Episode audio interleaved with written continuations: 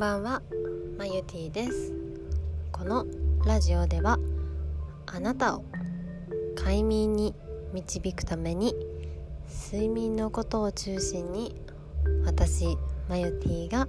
心や体の健康についてお話しします。このラジオは夜23時に配信します。ぜひ寝る前に聞いてもらえると嬉しいです。皆さんいかがお過ごしですか？お元気ですか？はい。こうちょっと以前あのスマートウォッチについてお話しさせていただいたんですけれども、うん、でスマートウォッチ、まあ、私 iPhone 使ってるんですけどこのスマ睡眠のアプリっていうのもすごいいろいろあるんだなっていうふうに思ったのでちょっと今日お話しさせていただきたいなっていうふうに思います。はいでまずちょっと前提なんですけれどもスマートウォッチで測る睡眠っていうのはあの医療機器とは違うのでこう精度が完璧っていうわけではないんですねっていう研究も出てます。はいいろいろまだこう新しいものだったりするので、うん、いろいろこう研究されている段階ではあって少しずつよくはなってきている、あのー、過程にあります。はい、なのでこれからねもっとこう精度が上がっていくと楽しみだなっていうふうに思っています。うん、なのでこうやっぱり同じ睡眠を測ったとしてもこうアプリによってうん、時間が違かったりとか、うん、あのー、いろいろこうちょっと細かい部分が違うんだなっていう風に見てます。なのでこうアプリを見てあもう絶対こうあもうアプリでこんなに点数が悪いから私の睡眠ってもう悪いんだっていう風に思う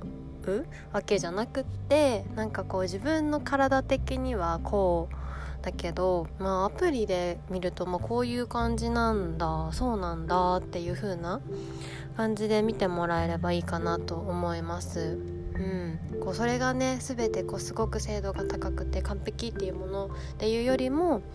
あの参考にするっていうようであの客観的データとして参考になるようなあの使い方をしてもらえたらいいなっていうふうに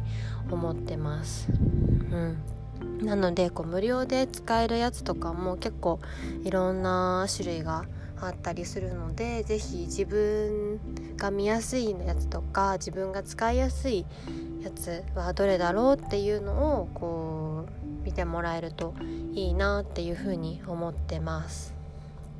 うん、でもしあのスマートウォッチ持ってないっていう人でもこう枕元にあのー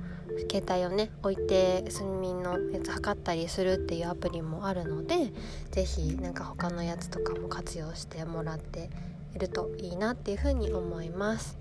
でちなみにこう寝る時とか電磁波がやっぱり携帯電話って出てるのであの飛行機モードにしてもらえるといいです。はい睡眠の妨げにもならないので、うん、ぜひ寝る時はこう他のいろんな情報とかも入ってこないように電磁波出ないように飛行機モードで、あのー、枕元に置いてもらえればいいかなっていうふうに思っております。はいまた何か質問とか、あのー、気になることとか使ってみた感想とかあのありましたら、うん、公式 LINE または Instagram の方からご連絡いただけると嬉しいです。是非ご登録の方もよろしくお願いします。はいそれでは今日も一日お疲れ様でした。また明日お会いしましょう。おやすみなさい。